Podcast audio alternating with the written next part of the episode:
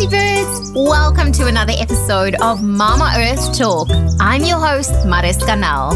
Realizing just how much waste we generate on a daily basis, I've set a personal goal not only to reduce, reuse, and recycle, but to also educate the world about sustainability and how each of us can help preserve our beautiful planet.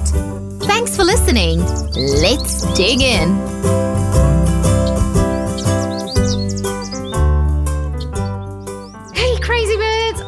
Guys are doing well. We've got an amazing episode planned for you today with a really awesome guest. Our guest today was elected as a councillor of Melbourne in 2012 and also in 2016 as Deputy Lord Mayor of Melbourne. He's the founder and principal of the award winning environmental educational program, Kids Teaching Kids, and a respected sustainability and environmental leader. He was selected to be part of Al Gore's Climate Change Leadership Program, and he was also the winner of the United Nations Individual Award for Outstanding Service to the Environment and in 2001 was awarded as Young Australian of the Year. In this episode, we talked about why he started his Kids Teaching Kids program, why it was important, as well as talked about some of the biggest changes for cities as we know it, as the sustainable movement is gaining momentum. And yes, we definitely talked a little bit about tiny houses. Crazy birds! Without any further ado, I would like to welcome Arron Wood. Thank you very much for having me. Great to be here. You're most welcome. So, Arron, how did your sustainable journey actually start? So, look, for me, it goes all the way back to growing up in northwest Victoria on the banks of the River Murray. And it's just a, a beautiful spot. And, you know, I still love getting back there as much as I can. But you know, I have to explain it a little bit in that my parents' house was right on a, a, billabong, which, you know, in America they call it a horseshoe lake. And so, you know, growing up there as a child, our front yard was was literally a billabong. And so, you know, we would we would leave home in the morning on a weekend and we would just go roaming. We'd go fishing and we'd go, you know, riding our bikes and uh, what we would call across the other side, which was across the other side of the billabong in our canoes, was a wildlife reserve. So there was just you know, hectares and hectares of beautiful Australian bushland, and you'd see goannas and snakes and echidnas and kangaroos, and yeah, we just had a, a, beautiful childhood, and I think that connected me a lot with the environment, just growing up in a in a beautiful space like that. Wow, what a journey! And I believe there's a book also titled Billabong Boy out there.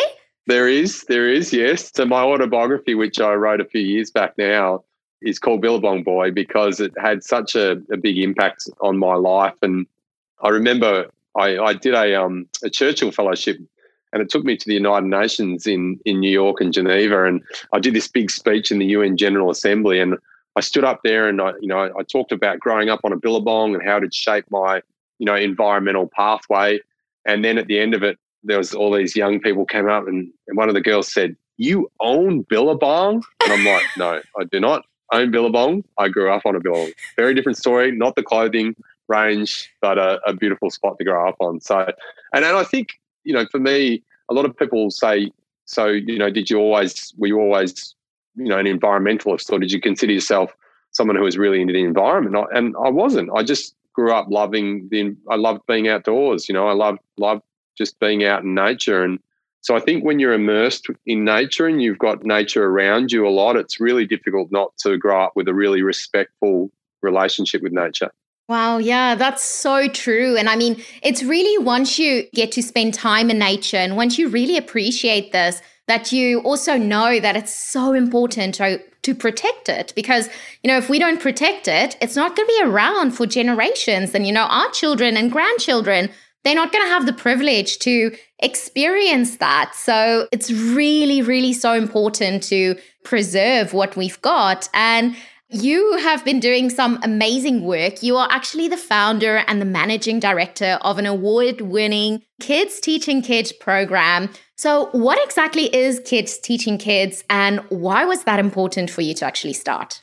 Yeah, this is um, you know, this has been my life's passion really. It's been going for 21 years now, kids teaching kids. And as the name suggests, it's all about young people teaching each other. So they become the teachers. We take them through a whole term of learning about what it means to be a teacher and how to educate others. And they really understand that that teaching is far different to lecturing or, or telling. There's a there's a real skill in in being a teacher but they they choose a, a, locally important environmental topic. So it could be water or waste or energy. It could be you know marine and coastal environments if they're a school that's located on our beautiful coastline. Could be you know Aboriginal cultural respect for the environment. You know with a school you know up in Walgett or Moree or somewhere like that because it's an Australia wide program. And then they research that topic. They have to understand it inside and out, and then they have to take that topic and boil it down into teaching methods that, that, that their fellow peers would understand. And then during either Kids Teaching Kids Week or what we call our kids conferences, they come together and they teach each other. And, and it's quite amazing to see just how kids come at problems in a really different way.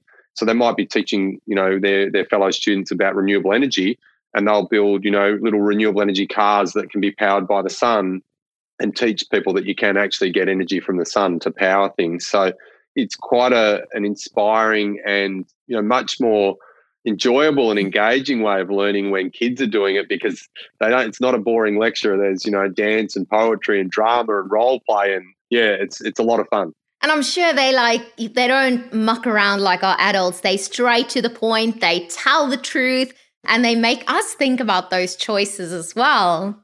Exactly exactly. One thing about kids is they just their simplicity is their is their amazingness to to just you know ask a question that any adult would struggle with you know why? Why does that happen like that? Or why does it need to always be like that? I think the other thing that they do is they really understand how each other learns so you know teachers learn best from teachers and business people learn best from fellow business people and our young kids learn best from each other of course, the teachers are supporting this process the whole way through. They're really important to the process as well. It's it's it's not just go away and do your own thing. There's quite a lot involved in putting together a kids teaching kids workshop to make, make it successful. Wow. And you guys have gone on for so many years. I mean, there's been over 130,000 kids that's been through this program. And correct me if I'm not having the right amount, but it's it's just amazing. It's yeah, it's phenomenal to think that that's how many families are being affected. And, you know, when your kid comes home and tell you certain stuff that they've learned, it really teaches us and it shows us also to do things different. And you've got little people watching you, so you better get it right. yeah, I, I, I just got a, a wonderful story the other day from one of our students who'd been through the program, you know, quite a number of years ago now because it's been running for so long. She reflected that she got her dream job in the Northern Territory working in biodiversity. And she said that, you know, the reason she got that job was the confidence that she built up through the Kids Teaching Kids program. Mm. So, you know, not only do these kids teach each other, and not only are they, you know, real leaders in the future, they go into positions where they're making decisions and they're much better informed in making those decisions. So, what we're doing is getting a really important base level understanding of natural processes and the environment and making sure then that they're better informed to make decisions that are uh, more sustainable into the future. Wow, that's so important. And I mean, when we also look at like climate change, at the moment, it is really a hot topic. There is still so many people, unfortunately, that either think it's a hoax or have even not heard about climate change. So, we've just talked about all of these kids and how we get them to get more involved. But how do we get some of the adults on board? You know, first to acknowledge that climate change is real, it is an issue, and then to take steps, whether those steps are big or small, for a sustainable future. I think kids are actually a really great change agent. They do go home and teach their parents about things. They do have a way of of talking about things which, you know, when it comes from the mouth of a child, you know, an adults are less likely to get their back up over something. And I think the other way with with teaching people is not necessarily to worry about winning the argument, if you like. I think we spend a lot of time in environmental and sustainability sectors trying to get people to believe exactly what we believe.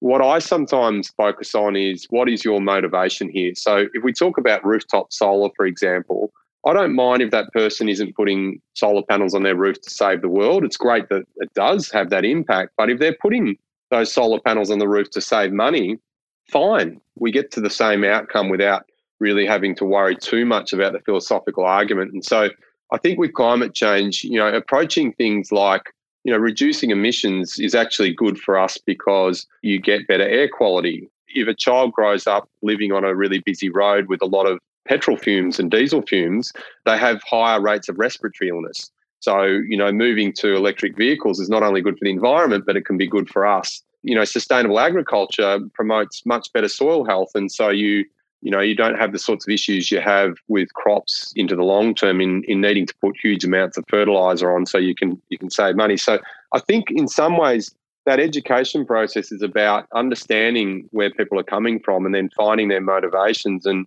putting that message in a way that that actually resonates with them. You know, trying to go straight away to the conversation around do you believe in climate change or not can often make people shut down so I think a lot of it is about trying to respect that we've all got different different you know views and levels of understanding and going from there. And that is one thing that I've been trying to do as well because when I started off on this journey, I was like, oh my goodness, this planet is in distress. We're not going to make it. We need to work and we need to do something now. You know, you're you're like so passionate and you're trying to change everyone overnight and you know, a lot of people were like, you know what, whatever you said, I'm going to do totally the opposite because I don't like how you approached me right now. So that is a lot of the times a problem. And I think definitely when we connect with people on a on kind of a level and in a language that they understand, you know, you you connect with one of their passions and you take it from there step by step. And you know you don't preach you lead by example. And if people want to know more yep. they can always watch you. And also don't like say you do all of these things and then in the back you know you just like do totally the opposite. So that's definitely something that i've experienced. And You've done quite a lot in your life. I mean, you've also done, or you were selected for the Al Gore's Climate Change Leadership Program. How has that affected a lot of the stuff that you've been doing as well? Uh, look, I, and and the great thing is I've been able to reconnect with Al Gore when he came out again, and we worked with the uh, Victorian government to make Melbourne's tram network 100% renewable energy powered. So that was a, a, a, really amazing project, you know, which I was lucky enough to push, and the Victorian government um, picked it up, ran with it, and and made it happen. And uh, Al Gore actually gave me a shout out at one of his sessions with climate reality leaders, and you know that's pretty special when when someone like Al Gore gives you a shout out. But I think the, the interesting thing about Al Gore is he's doing such amazing work, and yet he polarizes a lot of people too. So there's a lot of people that are like, "No, Al Gore is crazy, and he doesn't know what he's talking about." But you know that guy is a pretty hard nosed in terms of you know economics and vice presidency and, and, and would have been the president, came very close to being the president of the United States. And I think people paint this as kind of something that he does for himself, but I think he could do all sorts of things. He's chosen to take on this issue because it is such a significant issue. He knows it's a significant issue for some of our most vulnerable in the world in terms of humanity. He knows it's a huge economic issue. He knows it's an environmental issue, and he's he's doing what he can to uh, educate others. So I think he's, he's he's amazing. That was an amazing couple of days that I got to spend with him. I've really got a lot of respect for people who have long term commitment to trying to bring about change. Oh, definitely. I can just imagine that was probably a great, great experience. And yeah, absolutely love all the work that he's been doing and really, really inspired by that. And, you know, you've just mentioned Melbourne. You have actually worked quite a few years for the city of Melbourne. You are currently serving as the Deputy Lord Mayor, and I hope I'm saying it right because in most other countries we say mayor, but in Australia, no, no, it's called mayor, right? That is exactly right. You've got the pronunciation perfect. and you are currently running for the Lord Mayor. For me and for many other people, I've been getting these questions quite a lot that it's not always easy to get in touch with our Lord Mayor and to express concerns and topics that's re- really close to our hearts. You know, How can communities and individuals actually better engage with our leaders to work towards, you know, addressing and to also solve some issues? Yeah, look, it's a it's a really big question. I try and be as accessible as I can. You can email you know, your your local councillors. You can uh, come along and attend the meetings. And I, I know a lot of people sort of think, oh, you know, why would I go along to a council meeting? But I want to say that coming along to a council meeting that you know happens in the evening and putting a question to councillors or making a submission on an item that's important to you, we actually do listen to that. So you might think that you know there's no point in doing those things, but there actually is. You know, writing into council, sending in an email, you know, these sorts of things don't go ignored. I mean, sometimes there's a lot of a, a lot of contact, and it may take a while to to get to someone, but don't underestimate, you know, what a letter or an email or turning up to a council meeting can actually do. The other thing I think that's really important is to engage with local groups. So if there's an issue that's really important to you, you know, be part of the residents association or, or become part of, you know, your local biodiversity or, or, or land care group or whatever it might be, because the more people you sort of get that care about your issue, the more uh, notice that that often brings. Um, I, I, won't lie that uh, politicians are very interested in numbers of people that care about something. Oh, wow. Well, that's amazing. And congratulations on running for Lord Mayor. I am sure it's going to be an absolutely amazing race. We'll definitely be rooting all the way from Brisbane, and hopefully, some of our crazy birds that's in Melbourne can actually go and support you as well. So, also coming back to like Victoria. So, in 2019, the state of Victoria introduced a bag ban for like lightweight plastic shopping bags. There's been many other states as well um, that's done that, and also other countries in the world. But there is really a lot of work that goes on behind the scenes that we as the public do not always get to see. You know, we get to see these posters like plastic bags banned now, or, you know, kind of the lead up to it. But can you maybe take us through what kind of process there is to actually change the policies and to introduce these bags? What is like the stuff we don't see that you guys do magically? yeah, look, look, it's a it's a, a lot of these processes are quite long processes because there's legislative change that might be required. Then there's working through. You know, obviously, it's well and good to bring in a ban of something, but is that having an adverse impact on an industry that that was you know legitimately trading? Is there a need for compensation? You know, what legislative change is required to to make it enforceable? And then what's the processing and, and what are the alternatives that need to be put in place to enable a, a plastic ban like that to occur?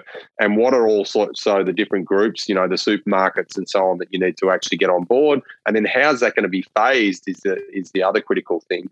And then I think one of the most important things, particularly about bans, is what are the unintended consequences? You know, is this suddenly going to mean that people bought, buy more hard line, um, thicker plastic bags, or there's suddenly a lot more reusable bags that are being used constantly because people are constantly forgetting their bags?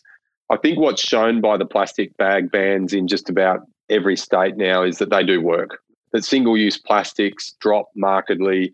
Yes, you get a, a you know an increase in people buying reusable bags and so on, but they but they do actually work. The other big one for us is the um, the ban on e-waste going to landfill. So, you know, when a ban like that goes in, that's pretty significant. You've then got to try and create some end markets for those recyclable materials. So, a lot goes into, you know, that moment the campaign starts and everyone says, stop this or do this or do that. Then, unfortunately, there's a whole lot of processes that have to be worked through. And I think the average person, the, the general public, can sometimes think, oh my gosh, why does this take so long? This is mm. insane. But yeah, the rules and regulations, um, yeah, often take a while to work through. Wow. And I can also imagine just as passionate I am about, you know, obviously a bag ban or e waste not going to landfill. There's a lot of other people that's feeling very passionate about exactly the opposite, you know, because they might not want to go through all the hazards and, you know, obstacles to now take their e-waste to a specific thing. You know, it's so much easier to just dump it in your in your bin. So I can imagine, you know, you guys get both the the ends of the spectrum and as someone in in a leadership role, you kind of have to weigh out and, you know, it's it's hard. It's not always easy. No, it's not. And, you know, the other part of this is the education campaign that needs to go along with it because, you know, behavioral change is never as simple as just changing a rule. You've really got to have that education change and, and socialize the, the change so that um, that people get on board with it. And and things like, you know, how people deal with their waste can be very sensitive issues. You know, if you, you suddenly go from one bin to two bins or three bins, or you're asking people to separate their waste at the source, you know, that can often get some pretty passionate and kind of heated debates going. But um, you know, you've done right, and and the outcomes are, are really worked towards in a in an understanding way, then then real change is possible. Oh yeah, definitely. So now we are also seeing more people actually spending their dollars with the environment in mind, you know. This includes anything from how they actually purchase their clothing, their food, how they bank, how, where they invest their super, and also how they live. There has been an increase in people wanting to live in smaller houses and also off the grid to actually reduce their footprint even more. And Melbourne is one of the first cities in Australia to actually approve a long term occupancy in an urban environment for a tiny house in St Kilda. And I do believe the house is off grid or it's planning to be in the future. And it also only uses half of Melbourne's daily water target. So, what are your thoughts on this movement from an environmental perspective? Look, I think anything that uh, reduces people's impact on the environment is a good thing. I think, interestingly enough, and off grid and, and, and those sorts of movements, I think, are fantastic. And, and the fact that people think so deeply about sustainability is, is quite amazing. I, I have a slightly different view about the grid because the grid's really important in many respects because we still need to move renewable energy around uh, our country. So, you know, where it's really sunny, often maybe the population that needs the energy is, is far away, or where it's really windy, the population might be further away. And rooftop solar and, and those sorts of things are, are, are really fantastic. I've got a, a, big system on my roof and I, I love how much electricity it, it generates. But when you're in a really dense area like City of Melbourne, 80% of our people live in apartments. So this idea of having, you know, lots of rooftop solar in the city is, is really quite difficult because you just don't have that that many rooftops and you've got lots of people. So large scale renewables is really important. And to ensure large scale renewables works, you've got to have a have a really good grid, a smart grid that can take in lots of different forms of energy and make sure that's then usable by by cities. So I think we've got to come at this from a number of angles. Energy efficiency is really important. We've got to make our homes and our cars and you know our whole system far more energy efficient because we waste a lot of energy. That's one thing, and then we've also got to change our energy mix away from coal to get much more renewable energy into the system. And I'm really proud the city of Melbourne um, for our own operations is now 100% renewable energy powered through the Melbourne Renewable Energy Project, which I led, which actually invested with a group purchasing model for large scale renewables in a wind farm in regional Victoria. So um, that's really exciting that we could use our purchasing power to drive renewable energy investment. Wow, that's really, really awesome. It's definitely, it makes sense about the grid and everything. And we've got, I mean, geez, we've seen so many of these tiny houses popping up, and a lot of them actually also feed back into the grid. So I think people can also realize that by having solar on your roof, there is a possibility for you to feed some of the energy that you don't use back into the grid and you can actually get some money for it as well. So it's definitely a win-win situation. absolutely. And and I think the same goes for, you know, electric vehicles in terms of smoothing the peaks in our energy use that often it might only be one or two hours a day when we just need a bit of a boost of energy because everyone's turned their air conditioning on or or whatever it might be. And the smart grids of the future will be able to have monitor how many electric vehicles are plugged into the system. You know, they would have filled their batteries up, and it might be that then they they just need a bit of surge capacity. And these, you know, thousands of electric vehicles with their charged batteries can provide that one or two hours of peak power to ensure that we don't have to keep building these huge generators, which are only used for you know some, some you know some peak times throughout the year. So I think smart technology, smart grids combined with renewable energy can can be some pretty exciting leaps forward.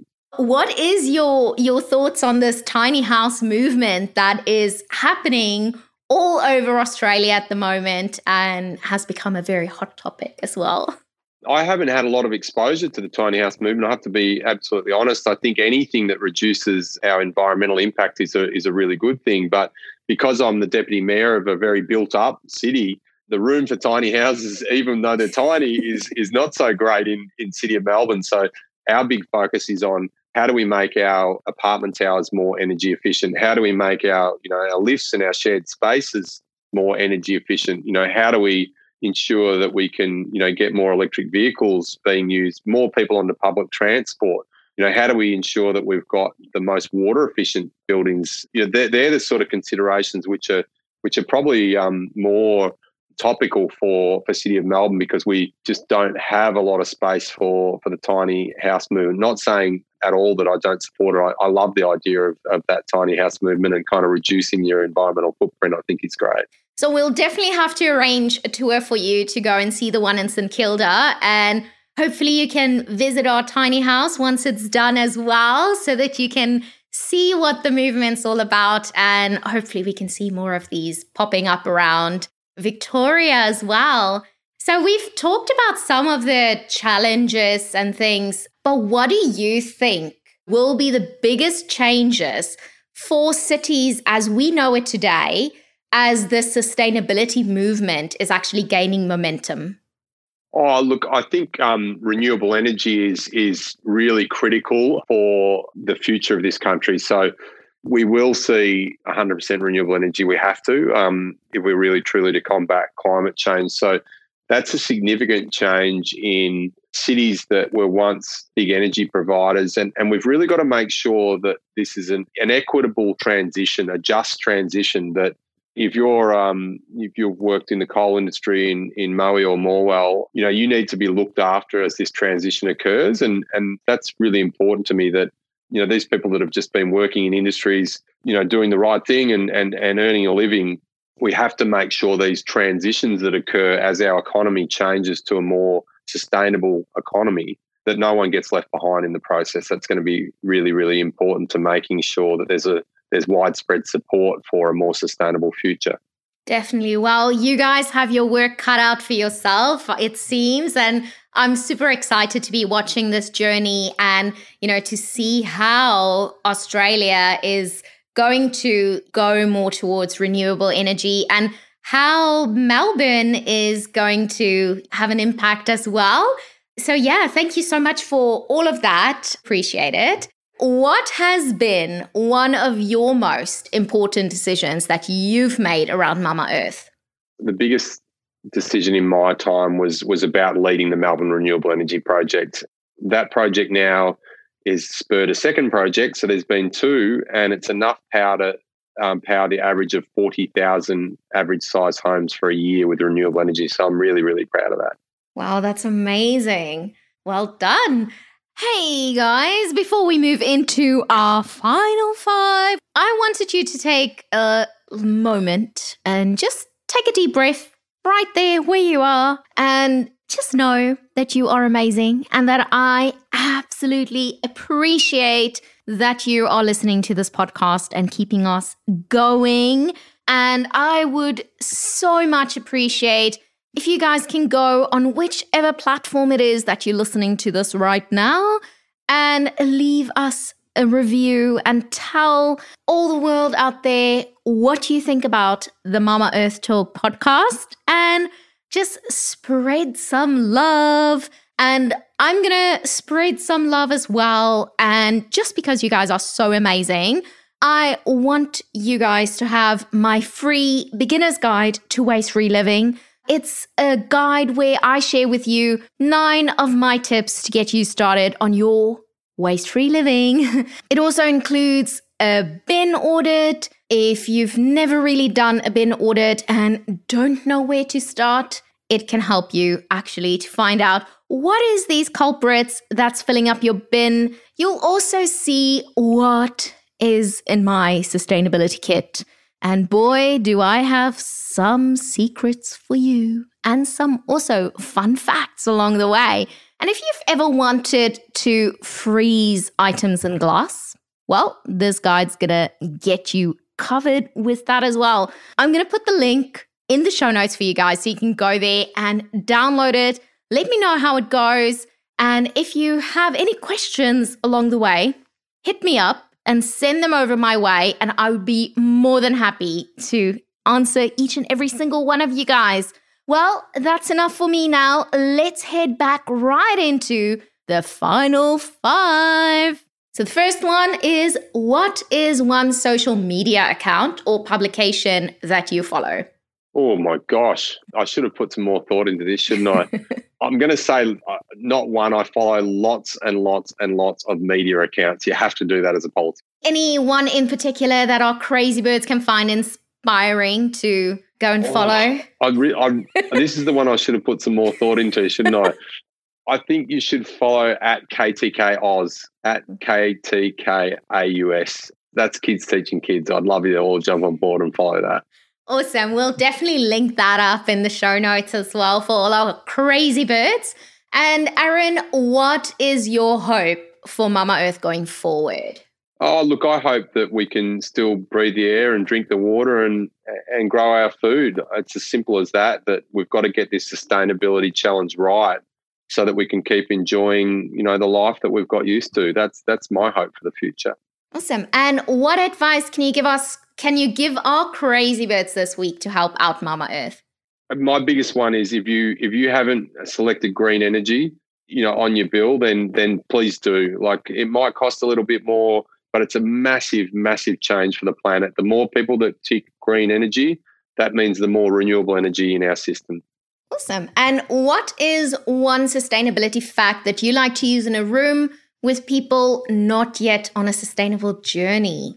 That in Australia, we have the highest penetration of rooftop solar in the world. Over two and a half million households have solar on their roof.